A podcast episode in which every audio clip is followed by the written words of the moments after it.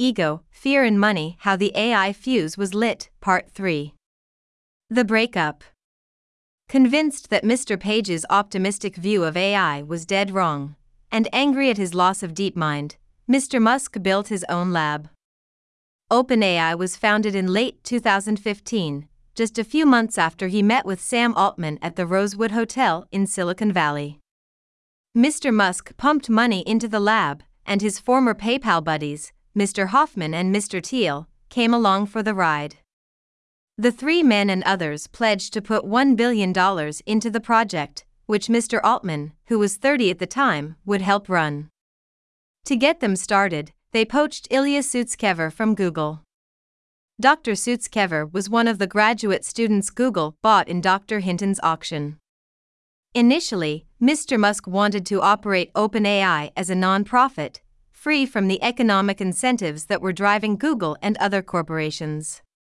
But by the time Google wowed the tech community with its Go stunt, Mr. Musk was changing his mind about how it should be run. He desperately wanted OpenAI to invent something that would capture the world's imagination and close the gap with Google, but it wasn't getting the job done as a nonprofit. In late 2017, he hatched a plan to wrest control of the lab from Mr. Altman and the other founders and transform it into a commercial operation that would join forces with Tesla and rely on supercomputers the car company was developing, according to four people familiar with the matter. When Mr. Altman and others pushed back, Mr. Musk quit and said he would focus on his own AI work at Tesla. In February 2018, he announced his departure to OpenAI's staff on the top floor of the startup's offices in a converted truck factory, three people who attended the meeting said. When he said that OpenAI needed to move faster, one researcher retorted at the meeting that Mr. Musk was being reckless. Mr. Musk called the researcher a jackass and stormed out, taking his deep pockets with him. OpenAI suddenly needed new financing in a hurry.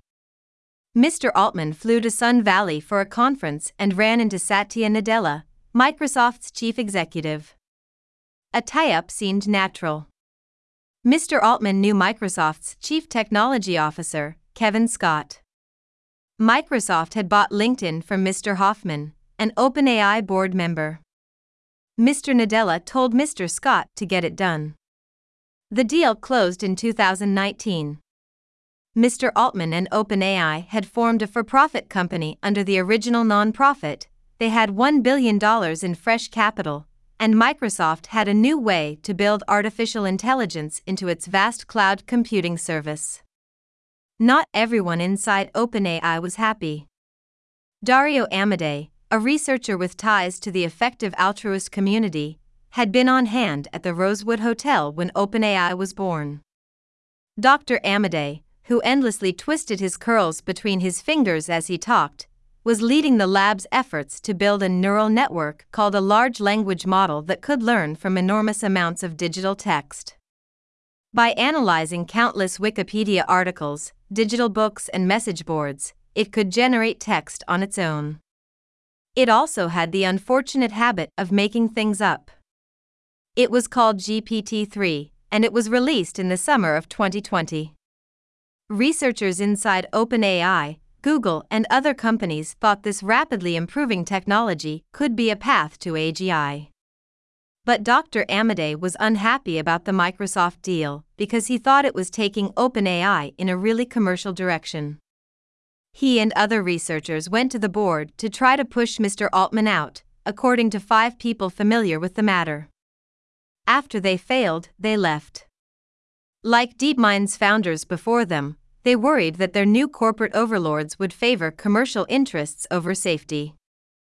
In 2021, the group of about 15 engineers and scientists created a new lab called Anthropic. The plan was to build AI the way the effective altruists thought it should done, with very tight controls. There was no attempt to remove Sam Altman from OpenAI by the co-founders of Anthropic, said an Anthropic spokeswoman, Sally Aldous. The co-founders themselves came to the conclusion that they wished to depart OpenAI to start their own company, made this known to OpenAI's leadership, and over several weeks negotiated an exit on mutually agreeable terms. Anthropic accepted a $4 billion investment from Amazon and another $2 billion from Google two years later. The reveal. After OpenAI received another $2 billion from Microsoft, Mr. Altman and another senior executive, Greg Brockman, visited Bill Gates at his sprawling mansion on the shores of Lake Washington, outside Seattle. The Microsoft founder was no longer involved in the company day to day, but kept in regular touch with its executives. Over dinner, Mr. Gates told them he doubted that large language models could work. He would stay skeptical, he said, until the technology performed a task that required critical thinking, passing an AP biology test, for instance. Five months later, on August 24, 2022, Mr. Altman and Mr. Brockman returned and brought along an OpenAI researcher named Chelsea Voss. Ms. Voss had been a medalist in an international biology Olympiad as a high schooler. Mr. Nadella and other Microsoft executives were there, too. On a huge digital display on a stand outside Mr. Gates's living room, the OpenAI crew presented a technology called GPT 4. Mr. Brockman gave the system a multiple choice advanced biology test, and Ms. Voss graded the answers.